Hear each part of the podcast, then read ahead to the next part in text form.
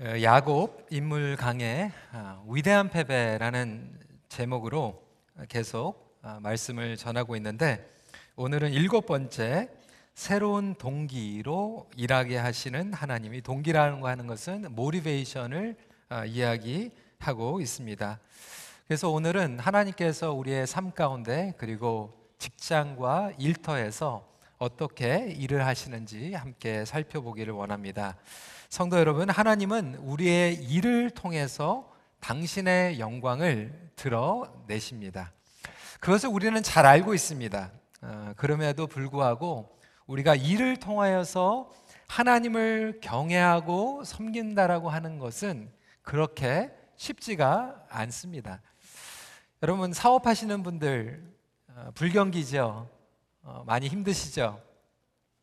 저희가 1980년도에 이민을 왔는데 어, 그때도 불경기였어요. 90년도에도 불경기고 2000년도에도 불경기고 2017년도에도 어, 불경기입니다. 하여튼 매년 들을 때마다 사업하시는 분들 이야기들을 보면 올해가 최악입니다 이렇게 어, 듣고 있습니다. 여러분 불경기를 지나가고 있으면서 사업체를 통하여서 하나님의 영광을 올려드리는 것이 아, 그렇게 쉽지만은 않습니다. 저희 부모님들도 오셔서 샌드위치 shop도 하시고 어, 가게 variety도 하시고 비디오 스토어도 하시면서 저도 고등학교 시절에 어, helper로 일을 많이 했습니다. 여러분 아, 직장을 다닐 때도 마찬가지죠. 아, 한국은 지금 취업난에 아, 있습니다. 심지어는 아, 인간적으로 얘기하는 그 스카이 아시죠? 서울대, 고려 그리고 연세 이런 명문 대학을 나와도 직장을 구하는 것이 그렇게 쉽지가 않고 그렇게 어렵게 들어가도 그 안에서 당하는 그 고통과 고난은 사실상 말로 다 표현을 할 수 없을 정도로 그렇게 어려운 시간을 보낸다라고 듣습니다. 캐나다도 마찬가지죠. 이런 목회제도 마찬가지예요. 어, 목회지에 임지가 나면 수십 통의 이력서들이 날라옵니다. 제 친구 중에서는 이제 목회를 접어들고 아, 이제 학교에서 그러면 교수로 일을 해야 되겠다. 그래서 박사 학위를 받고 어, 교수로 가려고 해도 이 포지션 하나가 나면 몇백 명이 지원을 하는 것이 지금 현실입니다. 이렇게 힘들게 일을 하고 직장 생활을 하고 비즈니스를 하는 가운데서 하나님의 영광을 위해서 그리고 하나님의 성품을 드러낸다라는 것은 무엇인가 어렵다라고 하는 것이죠. 자기 이익을 위해서 또 직원을 이용한다라는 그런 이야기들도 듣게 됩니다. 심지어는 한국의 유명한 크리스찬 업체들이 대학생들을 아르바이트를 시키고 나중에 그 임금을 어, 지불하지 않는 그런 일들이 벌어져서 신문에 나오기도 합니다. 며칠 전에 제가 다운타운을 신방하면서 다운타운 목회하는 우리 김성민 목사님께서 그 얘기를 하시더라고요. 다운타운에 있는 청년들 가운데서도 식당이나 가게에서 일을 했는데도 불구하고 주인이 돈을 페이를 하지 않아서 정말로 안절부절하는 그러한 어려운 일들을 들었다고 얘기를 하고 심지어는 교회를 다니는 그리고 교회를 다니는 집사님, 장로님이 비즈니스를 하면서 그런 일들을 할 때가 있다라고 들었습니다. 여러분 이것이 바로 우리의 인간의 죄성입니다. 성경은 그러한 죄성을 낱낱이 드러내고 있습니다. 오늘 말씀을 보면 야곱도 그러한 고생과 불이익과 노동 착취를 경험하게 되죠. 그것도 자기 삼촌 라반의 밑에서 20년 동안 일을 했는데 속임수를 당해야만 됐습니다. 창세기 31장 41절 같이 한번 읽어보도록 하겠습니다. 시작. 내가 외삼촌의 집에 있는 이 20년 동안 외삼촌의 두 딸을 위하여 14년, 외삼촌의 양떼를 위하여 6년을 외삼촌에게 봉사하였거니와 외삼촌께서 내 품삯을 10번이나 바꾸셨으며라고 이야기하고 있습니다. 어떻게 이런 일이 벌어질 수가 있습니까? 열심히 일을 했고 20년이 지났는데 자기 삼촌은 그 일삭 사꾼을 아, 삭을 속이고 열 번이나 바꿨다라고 이야기를 하고 있습니다. 쉽게 말해서 부당한 대우를 받았던 것입니다. 그것도 외삼촌 밑에서 말입니다. 우리가 영적인 식구들, 교회 공동체 안에서도 이런 일들이 벌어질 수 있다라고 하는 것이죠. 그렇다면 저는 오늘 이 말씀을 통하여서 우리의 인간의 죄성과 이기주의가 어떻게 우리 신앙 가운데서 불공평함을 만들고 그렇다면 우리가 믿는 아, 기독교인으로서 신앙의 자세를 어떻게 갖추면서 일터에 나아가야 되는지 같이 말씀을 나누기를 원합니다. 첫 번째로 분명히 우리가 기억해야 되는 것은 죄는 하나님의 일과 세상의 일을 분리시키는 경향이 있다라는 것을 깨달아야만 합니다. 여러분, 이 죄라고 하는 것이 거룩한 것과 거룩하지 못한 것을 분리하기 시작했다라고 하는 것입니다. 원래 일 자체는 하나님께서 우리에게 주신 거룩한 소명이고 우리가 일터에 나간다는 그 자체는 거룩한 부르심이라는 것을 기억할 필요가 있습니다. 여러분 교회 안에서 목회하는 것만이 거룩한 것이 아니라 우리가 일터에 나가서 일을 하는 것 자체가 하나님께서 저희들에게 소명을 주셨다라는 것을 깨닫는 저와 여러분들이 되시길 주님의 이름으로 축원합니다. 창세기 2장 15절은 이렇게 기록하고 있어요. 여호와 하나님이 그 사람을 이끌어 에덴 동산에 두어 그것을 경작하며 지키게 하시고라고 얘기하고 있습니다. 하나님께서는 아담에게 일을 허락하여 주시고 일터에서 하나님의 거룩한 소명을 감당하시도록 불러 주셨다라고 하는 것입니다. 일 자체가 거룩한 것입니다. 안타깝게도 죄로 인하여서 일터에 고통이 찾아오게 됩니다. 창세기 3장 17절 18절 말씀을 보면 땅은 너로 말미암아 저주를 받고 너는 내 평생에 수고하여야 그 소산을 먹으리라. 땅이 내게 가시덤불과 엉겅퀴를 낼 것이라 이야기하고 있습니다. 여러분 우리가 고통 가운데 노예 근성으로 일을 하기 시작한 것이 죄의 결과라고 하는 것입니다. 우리가 월요일부터 금요일까지 아니 토요일 주일날 일을 하는 것도 하나님께서 우리에게 주신 거룩한 사명인데도 불구하고 죄가 들어왔기 때문에 우리의 탐욕과 우리의 성취와 우리의 성공 위주가 하나님의 일과 세상의 일을 구분져 버리게 되었다라고 하는 것입니다. 여러분 옛 속담에 이런 얘기가 있어요. 개같이 벌어서 정승같이 쓴다. 여러분 이것이 우리의 삶 가운데서도 물들어 있다라고 하는 거예요. 세상의 방법대로 벌어서 성도같이 쓴다. 세상의 방법, 세상의 일은 세상의 방법대로 하는 거예요. 속여도 되고 훔쳐도 되고 거짓말해도 되고 세상의 일은 세상의 방식대로 하고 교회에 와서만 거룩하게 하나님 앞에 드리면 모든 것이 거룩해질 수 있고 정당화될 수 있다라고 하는 자체가 사단이 속이고 있는 거짓말임을 우리는 깨달을 필요가 있다라고 하는 것입니다. 많은 성도들이 세상에 나가면 세상의 방식대로 일을 하기 때문에 결국 세상의 노예처럼 살아가는 거예요. 왜 우리가 일을 하면서 무의미합니까? 노예 근성으로 일을 하기 때문에 그렇습니다. 여러분 라반은 속임수를 썼어요. 사람을 이용했어요. 야곱을 부려먹었어요. 31장을 읽어보면 자기 자식들이 있음에도 불구하고 자기 아들들은 일을 하지 않았어요. 야곱만 일을 시켰어요. 그리고 삭을 속였어요. 거짓말 했던 것이죠. 그러다 보니까 야곱이요. 이래서는 안 되겠다 생각하면서 삼촌을 속이기로 결정을 합니다. 나도 독립해야 되는데, 나도 먹고 살아야 되는데, 그러면서 속이기 시작하죠. 그러면서 삼촌하고 이러한 계약을 맺게 됩니다. 삼촌, 나에게도 삭을 주십시오. 제 삭으로는 양 중에서 얼룩 무늬가 있는 양을 저에게 주십시오. 그리고 흰 양은 삼촌이 다 가지셔도 됩니다. 근데 라반이 들어보니까 여러분 그 당시에는 양들이 다 희었거든요. 100마리가 있으면 99마리는 다 희고 얼룩무늬 있는 양은 단 한 마리밖에 없을 정도로 귀한 아주 보기 드문 얼룩무늬 양들이 있었습니다. 그러니까 남, 삼촌이 듣기에 이거 괜찮거든요. 그래. 흰 것은 내가 다 챙기고 얼룩무늬 있는 것만 너에게 주면 되는 거야? 야곱이 네 그러면 됩니다. 그래서 계약을 맺습니다. 네, 여러분 야곱이요 머리를 씁니다. 이 목자 생활을 20년 동안 하면서 깨닫게 된 게 어떻게 새끼가 얼룩무늬가 난 채로 태어나는지 이 비결을 알게 돼 가지고 41절 42절 말씀 같이 읽도록 하겠습니다. 시작. 튼튼한 양이 새끼 뵐 때에는 야곱이 개천에다가 양떼의 눈앞에 그 가지를 두어 양이 그 가지 곁에서 새끼를 베게 하고 약한 양이면 그 가지를 두지 아니하니 그렇게 함으로 약한 것은 라반의 것이 되고 튼튼한 것은 야곱의 것이 된지라. 그래서 양들 중에서 건강하고 튼튼한 양들은 자기가 따로 다 챙겨가지고 새끼를 뵐 때는 얼룩무늬가 난 새끼를 뵐도록 그 수법을 쓴 거예요. 여러분 이게 야곱이 이런 머리를 써가지고 나중에 시간이 막 지나가다 보니까 튼튼한 것들은 다 얼룩무늬 같은 양들이 생기게 되고 삼촌 양들에게는 비실비실한 양들만 손에 붙여놓게 된 거죠. 여러분 어떻게 은혜가 되세요?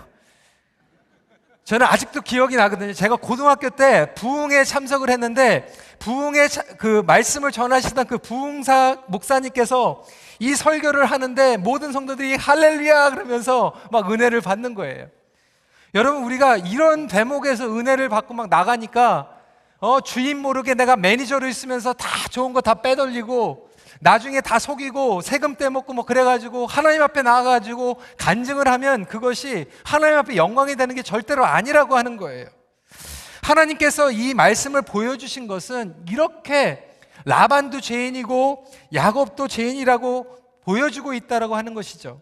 F.B. 마이어 목사님은 이 대목이 하나님께서 야곱이 잘못하고 있는 것을 드러내주고 있는 것이지 이것을 통해서 우리가 교훈을 삼아가지고 우리도 회사에 가가지고 좋은 거 다 띄어먹고 비즈니스에서 좋은 거 내가 다 집에 가져가고 그런 대목으로 은혜 받으라고 보여주시는 것이 아니라고 경고하고 있습니다. 하지만 분명한 것은 야곱이 억울하게 착취를 당한 부분들이 있다라고 하는 거예요. 그리고 우리 하나님께서는 노동 착취를 당하고 있는 야곱을 바라보시고 그 가운데서도 임재하여 주시며 야곱을 어루만져 주시는 하나님이라는 것을 오늘 본문을 통하여서 보여주고 있는 것입니다. 성도 여러분, 오늘 첫 번째 포인트에서 핵심은 이것입니다. 일터에서와 하나님의 집의 영성은 같은 것입니다.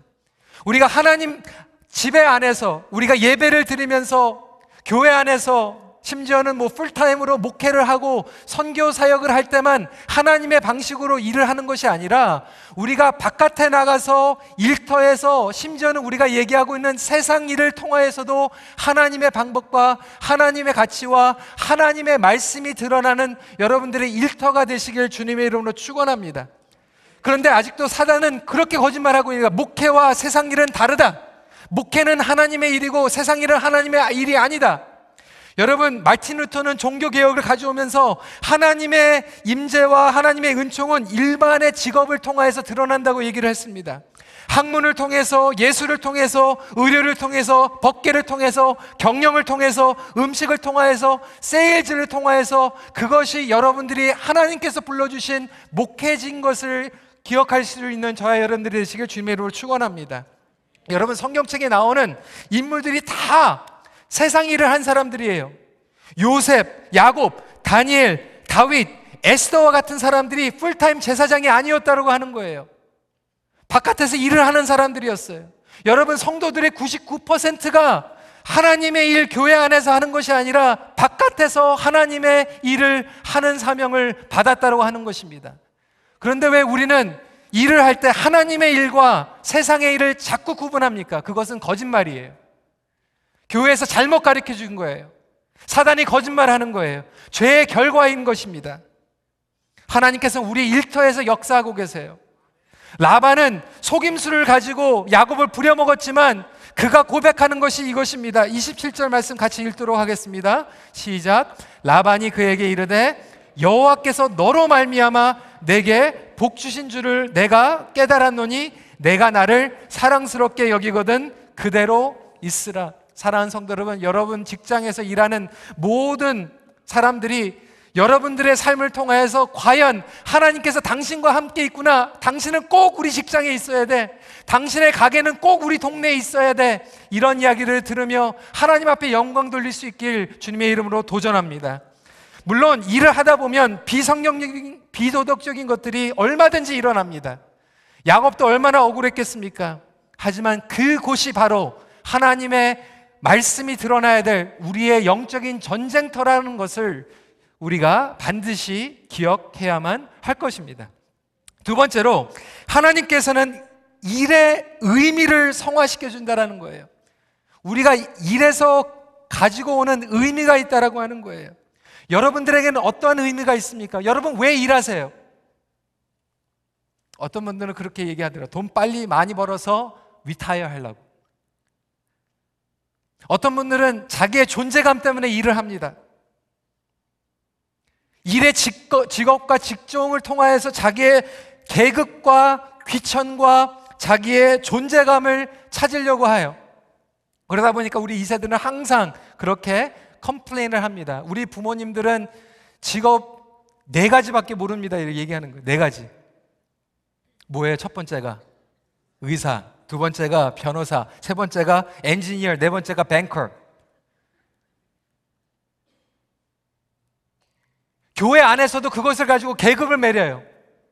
귀천을 따져요. 랭킹이 있어요. 여러분 세상에 직종이 몇 개나 되는지 아세요? 무려 1200개 이상이 있습니다. 제가 LA 가가지고 희한한 잡을 일하는 친구를 만났어요. 어, 부럽더라고요. 이 친구는 뭐냐면 하루 종일 닌텐도 게임을 해요. 10만 불 이상 버는데 닌텐도 게임을 아침에 일어나가지고 닌텐도 게임을 해요. 어떻게 그런 잡이 있을 수 있냐를 물어보니까 이 닌텐도에서 이제 신제품 게임이 이제 개발이 되면 그게 이제 퍼블릭하게 나가기 전에 이 친구한테 이제 게임을 보내가지고 이 친구가 하루 종일 그 게임을 하는 거예요. 그래서 좋은 점이 뭔지, 뭐가 재밌는지, 고쳐야 될 것이 뭔지. 그 게임을 해가지고 그것을 알려주면은 거기서 고쳐, 고쳐가지고 이제 판매를 하는 거죠. 이 친구는 어렸을 때 그렇게 게임을 좋아했대요. 엄마 아빠가 걱정을 많이 했대요. 너는 커가지고 뭐가 되려고 게임만 하냐. 나중에 이 닌텐도 게임을 너무나도 잘해가지고 닌텐도 게임 컨서턴트가 됐습니다. 물론 제가 이 설교는 절대로 우리 하이시 애들한테 설교를 하지 않습니다. 우리끼리 하는 거예요, 우리끼리. 근데 여러분, 우리가 이런 희한한 그리고 창의적인 그 직업들이 있는데도 우리는 너무나도 한계적으로 직업을 생각하고 있어요. 목회를 하면 거룩한 것, 그리고 세상 일을 할 때도 랭킹이 있고 존재감이 있고 팀 켈러 목사님이 지적하는 것은 많은 사람들이 아직도 직업을 통하여서 자기의 구원을 이루려고 한다라고 하는 거예요. 더 좋은 삶을 직업을 통해서 얻으려고 하다 보니까 이것이 나의 삶의 방식이 되고 이것이 나의 구원의 방식이 되었기 때문에 그렇다라고 하는 거예요. 여러분 구원은 복음이 주는 것입니다. 예수 그리스도께서 우리를 구원해 주시는 거예요. 우리가 일을 하고 직업을 선택하는 것은 우리에게 구원을 주신 하나님 앞에 감사하기 때문에 그 직업을 통하여서 하나님을 영화롭게 하고 예배를 드릴 수 있도록 헌신하는 것입니다. 여러분, 그래서 직업은 예배예요. 여러분 존재 가치가 여러분 돈 버는 걸로 해결이 되면 여러분 2천불 버는 사람은 그 사람의 값어치는 2천불짜리 인생을 사는 거예요. 여러분 5천불 버는 사람은 5천불 값어치가 되는 거예요. 근데 하나님을 예배하는 사람, 하나님을 사명을 가지고 일하는 사람은 2천불 받고 5천불 받고 만불 받는 것에 값어치가 결정되는 것이 아니라 내가 하나님 앞에서 얼마 하나님을 경외하는가 그것이 값어치가 된다라고 하는 것입니다. 여러분 어느 사설에서 이런 글을 읽었어요. 신동아 잡지에서 읽은 것입니다. 김정은 교수가 어, 사설을 썼는데요. 들어보세요. 우리 동네에는 장관님이 사신다. 요즘 장관님은 아닌 것 같아서 아파트 경비 아저씨한테 물어봤다. 도대체 언제 장관을 하신 거예요? 20년 전에 하셨단다. 얼마나 하셨는데 6개월 하셨단다. 그분은 고작 6개월 장관하고 20년 지나서 죽을 때까지 전 장관님으로 살아가야 한다. 그분을 뵐 때마다 왠지 우울해진다. 그러나 이 땅의 남자들은 어떻게 해서든 사회적 지위로 자신의 존재를 확인하고 싶어 한다. 이렇게 사회적 지위로 자신의 존재를 확인하는 사람에게 사회적 지위가 사라지는 것처럼 무섭고 두려운 일은 없다. 내 존재가 사라지는 것과 마찬가지기 때문에 그렇다. 여러분 우리 교회 안에서도 우리 retire 하신 분들 많이 계실 거예요. retire 하신 분들은 제가 오늘 일에 대해서 자꾸 설교를 하니까 아, 오늘은 이 설교에서 건져갈 것이 전혀 없다 라고 생각하실 거예요. 왜? 우리의 가치관은 일은 돈을 벌기 위해서 일을 한다라고 생각하기 때문에 벌써 잘못된 생각을 가지고 있습니다. 일이라고 하는 것은 돈 때문에 가치를 얻는 것이 아니라 하나님께서 사명을 주셨기 때문에 하나님의 나라를 영광해서 일을 한다면 내가 하루 종일 집에서 가사 일을 하면서 풀타임 맘이 돼도 일을 하는 것이고 내가 손자 손녀를 돌보면서 우리 자녀들이 하나님을 열심히 섬길 수 있도록 도와주는 것도 나에게 일이 될 수 있다라는 것을 기억하시길 주님의 이름으로 축원합니다. 그래서 우리 할머니 할아버지들이 그렇게 얘기하잖아요. 손자 손녀들이 집에 오면 좋대요. 여러분 좋으세요? 근데 얘기 들으니까 또 그렇더라. 집에 돌아가면 더 좋대요.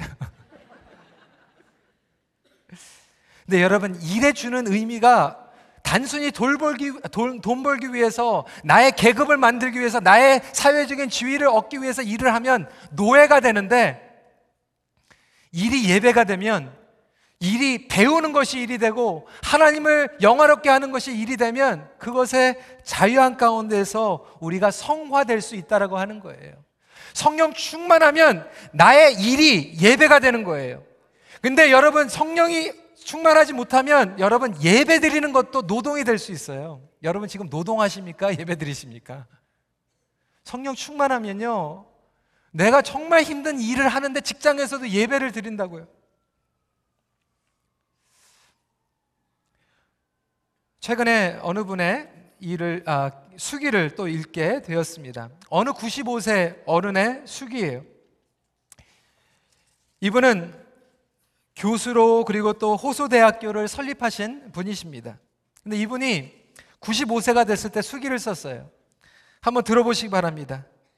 나는 젊었을 때 정말 열심히 일했습니다. 그 결과 나는 실력을 인정받았고 존경을 받았습니다. 그 덕세 95세 때 당당한 은퇴를 할 수 있었죠.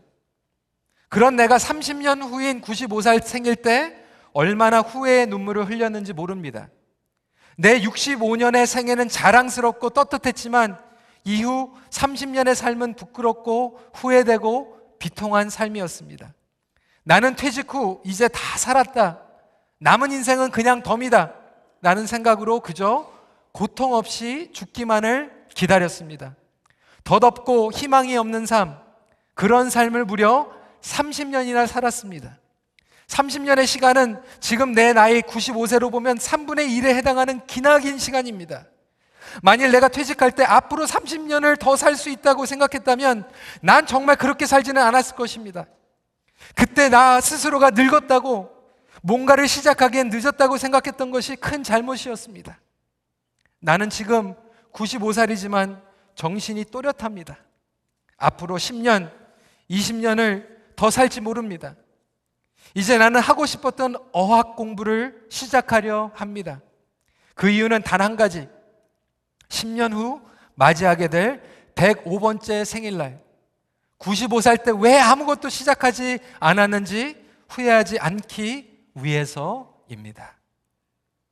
여러분 오늘 이 성전 안에서 95세 이상 되시는 분 한번 손 들어 보세요. 안 계시죠? 그럼 오늘부터 우리가 스페니쉬를 같이 배우도록 하겠습니다. 여러분 이게 이제 100, 100 세 시대를 우리가 살아갑니다. 왜 우리 스스로가 하나님께서 죽을 때까지 아니 나중에 결론 질 때까지 우리가 죽어서도 나중에 하나님의 보좌 앞에 가서도 일을 하게 하나님께서 창조하셨다라면 왜 우리가 하나님을 예배하고 배우고 다른 사람들에게 가르쳐 주고 기도하고 섬길 수 있는 일들을 하지 않는 가운데서 무엇을 기다리면서 살아가고 있습니까? 여러분 무엇을 기다리면서 살아가고 계세요?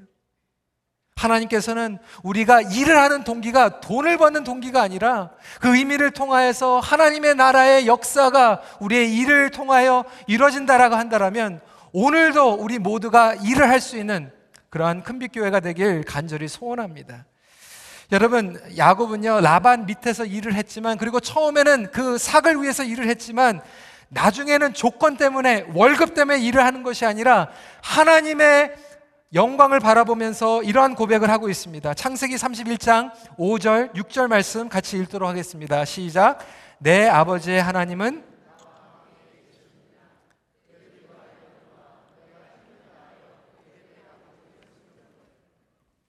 처음에는 삭을 얻기 위해서 일을 했는데 나중에는 그것에 상관이 없이 하나님을 바라보면서 일을 하게 됩니다. 우리 청년들에게도 오늘 도전했어요. 직장을 옮길 때도 기도하면서 옮기십시오. 돈 몇 푼 더 준다고 옮기지 마십시오. 돈 몇 푼 더 준다고 계속해서 옮기면 결국 여러분들의 가치는 그 돈. 믿는 사람들은 직장을 떠날 때도 하나님 앞에 영광이 되는 그러한 transition이 돼야 될 것입니다. 하나님께서 옮길 이유를 주시면 옮기는 것이고 옮길 이유를 주지 않으면 그 몇 푼 더 준다고 옮기는 옮기지 않은 그러한 믿음의 배짱이 우리에게도 필요하다고 하는 것입니다.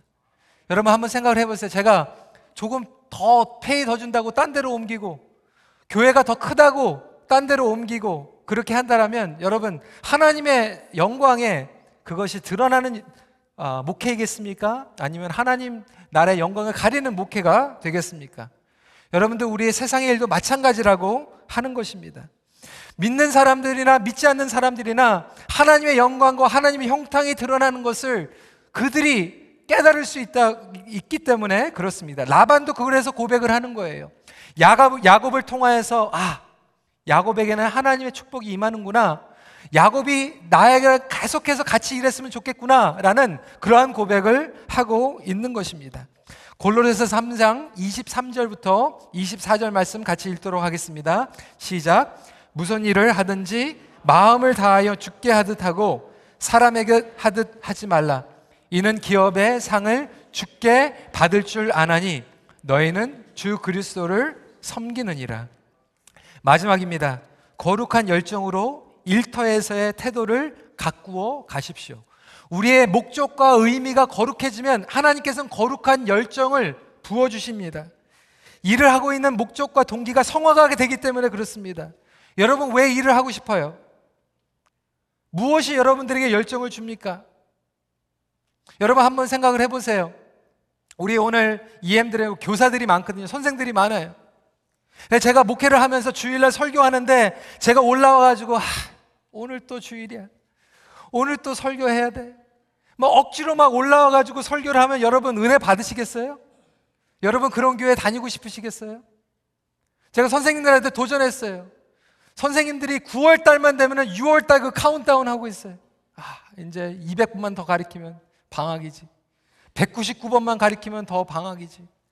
주일날 저녁만 되면 막 디프레션이 찾아와가지고 하나님, 여러분 일을 할 때 월요일이 가장 행복할 수 있는 저와 여러분들의 주님의 이름을 축원합니다. 저는 주일이 제일 행복해요. 주일이 기다려져요. 올라오는 게 가장 행복해요. 하나님께서 주신 일이기 때문에 그렇습니다. 그렇다면 여러분들도 예배가 끝나고 여러분들의 직장에 돌아가실 때가 가장 행복한 시간이 되길 주님의 이름으로 도전합니다. 왜냐하면 예수님께서 그렇게 일을 하셨기 때문에 그렇습니다. 예수님께서는 일이 계급이 아니었어요. 예수님께서는 몫으로 오셨어요. 하지만 하나님의 일을 하셨기 때문에 얼마 받고 사회적인 계급이 중요하지 않았어요. 예수님께서 요한복음 5장 17절에 이렇게 고백하십니다. 내 아버지께서 이제까지 일하시니 나도 일한다. 예수님께서 일하셨기 때문에 저와 여러분들은 예수님의 제자이기 때문에 일을 해야 되는 것입니다. 거룩한 목적과 열정의 일을 하게 되면 감사하게 되는 거예요. 복음과 예수 그리스도 안에서 안식을 얻었기 때문에 일은 우리를 구원해 주는 게 아니라 이미 구원받은 사람들이 이를 통하여서 헌신하는 것이고 이를 통하여서 감사하는 것입니다. 이를 통하여서 예배를 드리는 것입니다. 퍼 스티븐스 교수님은 이렇게 얘기했어요. Love transforms all kinds of work into ministry. 사랑은 어떠한 직업도 사역으로 변화시킨다. 여러분 일을 사랑하십니까? 일 자체를 사랑할 수는 없겠지만 여러분 우리가 교회를 사랑하고 우리 가족들을 사랑하고요. 하나님을 사랑하고 선교를 사랑하면요. 열정이 부어져요. 야곱은요. 라헬을 사랑했어요. 야엘을 사랑하다 보니까 14년이 며칠과 같이 지나가 버리는 거예요. 여러분, 여러분들이 사랑하는 가족들이 있지 않습니까? 선교의 공동체가 있지 않습니까? 여러분 직장을 통하여서 전도하세요. 우리 교회에 정말 아름다워 그리고 감사한 것이 우리 전도 폭발도 있고 새 생명도 있고 여러분들이 직장에서 사업체에서 복음을 전할 수 있도록 훈련하는 너무나도 귀한 프로그램들이 있어요. 그것을 통해서 전도하는 것도 중요할 거예요. 물론 어떤 분들은 그렇게 전도하지 못할 수 있어요. 뱅탈러로 일을 하는데 손님들이 올 때마다 계속해서 사형리 전하고 전도 폭발하고 있으면 잘립니다. 그렇게 하시면 안 돼요. 여러분 은행에서 인베스먼트를 여러분들에게 맡겼는데 몰개지 브로커 하면서 손님들한테 다 주님 앞에 맡기셔야 됩니다. 이렇게 얘기하면 여러분들한테 몰개지 안 맡깁니다. 여러분 인터뷰하는데 저는 죄입니다. 저는 할 수 있는 거 아무것도 없습니다. 하나님만 의지해야 됩니다. 그러면 여러분 인터뷰할 때 다 잘립니다. 여러분 최고가 되세요. 여러분들이 하고 할 수 있는 최고가 되라는 것, 남들보다 최고가 되라는 것이 아니라 여러분들이 할 수 있는 최고의 최선의 일을 열정을 가지고 일을 하는 것은 여러분들에게 사랑이 있을 때 일어나게 된다라고 하는 것입니다. 하나님을 사랑하고 내 가족들을 사랑하고 내 교회 공동체를 사랑해서 내가 지금 일을 하는 거에 요리를 하더라도 열정을 가지고 세일즈를 할더라도 열정을 가지고 일을 할 때 우리의 직장은 예배의 공간이 되는 것입니다. 우리 어르신들도 마찬가지입니다. 평생 동안 일을 하시길 바랍니다. 직업을 안 가질 수도 있어요. 하지만 여러분들에게 주신 일이 있다라고 하는 거예요. 배우세요. 하나님의 일을 하세요. 그것이 예배입니다. 여러분, 우리가 천국에 가면요. 영원토록 쉬는 게 아니라 천국에 가서도 일을 해요. 무슨 일을 합니까? 예수 그리스도의 보좌 옆에서 이렇게 기도하는 일을 합니다. 하늘에 계신 우리 아버지여, 이름이 거룩히 여김을 받으시오며, 나라가 임하시오며, 뜻이 하늘에서 이루어진 것 같이 땅에서도 이루어지리라. 그 기도를 하며 하나님의 영광과 하나님의 임재하심이 이 땅에 임하기를 같이 주님과 중보하는 일을 하게 된다라고 하는 거예요. 오늘 말씀을 정리합니다. 하나님 나라에는 위타일먼트가 없습니다. 같이 한번 따라해 보시기 바랍니다. 하나님 나라에는 위타일먼트가 없다. 평생 동안 하나님을 영화롭게 하는 일을 감당하시길 주님의 이름으로